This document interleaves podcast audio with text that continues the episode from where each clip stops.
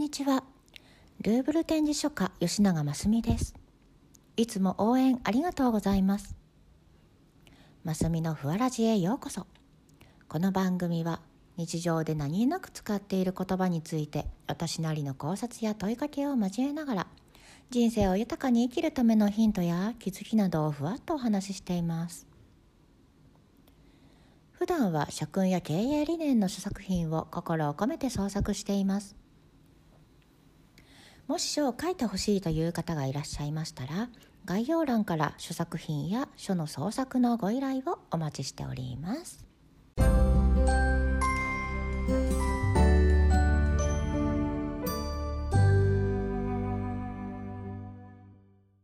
では第4回目。本日のお題は「ごめんなさい」です。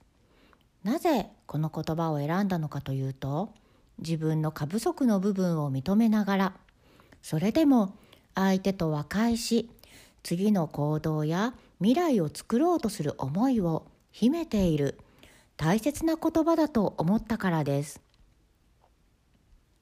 しかしながら最近は「ごめんなさいと言ったら負けだ」と思う方が増えてきて素直になれる方も少なくなってきています。そうすると自分の未来にも蓋を閉じてしまい相手と友好な関係を築いていくことが難しくなってしまうかなと感じています。そこで「ごめんなさい」の言葉をこのラジオを聞くことであなたの心に響かせながらしっかりとつかむように心で受け取ってほしいと願っています。まず一緒に考えてほしいのは「ごめんなさい」ってどんな時に使っていますか？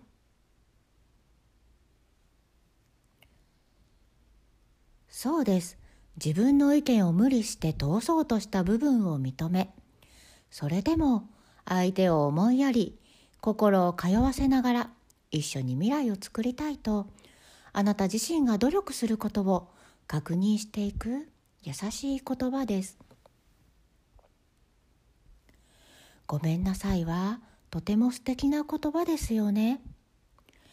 だからこそあなたに少しだけごめんなさいを思い出していただいて毎日を振り返るきっかけになればと思っています。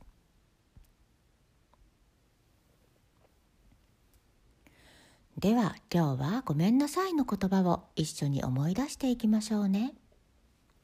さあ早速ごめんなさいの階層へ行ってみましょう。ごめんなさいの言葉。ごめんなさい。本当は許せたのになぜか受け止められなかったことがありませんでしたか？ごめんなさい。その言葉がすぐに言える方を少しだけ羨ましく思ったりしていませんか？ごめんなさい。ついストレスをなんとなくぶつけてしまったことはありませんか？ごめんなさい。もし心が辛くなったら思いっきり泣いていいんだよ。感情に蓋をしないで受け止めよごめんなさい。あなたの心は軽くなって言った相手とももっと仲良くなれたかも。ごめんなさい。あなたの代わりにずっとフォローしてくれていた素敵なお友達がいませんか？ごめんなさい。本当は好きだったからこそその思いが強すぎてあの時は許せなかったのかもしれないね。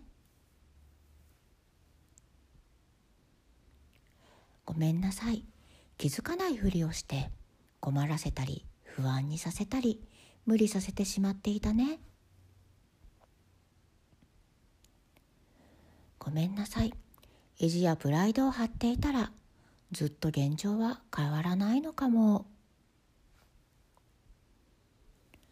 ごめんなさいと言ってみてもっとよく相手の話を聞いてあげるだけでよかっただけかもしれません。ごめんなさい。もう立ち止まらないで。あなたの過去は捨てて、未来のあなたのために。ごめんなさいとあなたに関わる人に全員に言ってみませんか？ごめんなさいもしかしたらこのラジオを聞いたからあなたは素直に言えるかもしれません。ごめんなさいぜひたくさんたくさんたくさんあなたの大切な人にもっと気軽に言ってみてください。おかえりなさい。回想は終わりの時間です。さていかがでしたでしょうか？あなたの人生の回想にごめんなさいの思い出や出会いはありましたか？きっと今日もあなたがごめんなさいって言ったら自分の感情も受け止められて心がふわっと軽くなったり相手とも幸せな気分になれるかもしれません。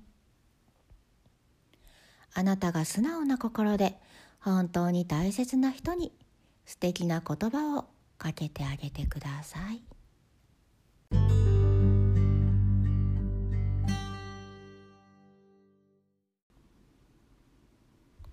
言葉は心と心を言葉は思いと思いをつないでいきます。あなたがもし言葉の大切さに気づけたら心がジーンと温かくてふわっと軽くなります。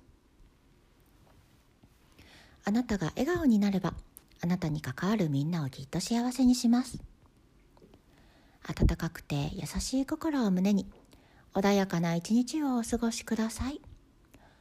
それでは今日も素敵な一日を。ご視聴いただきありがとうございました。あなたの応援がとても励みになっています。また次回もお楽しみに。バイバイ。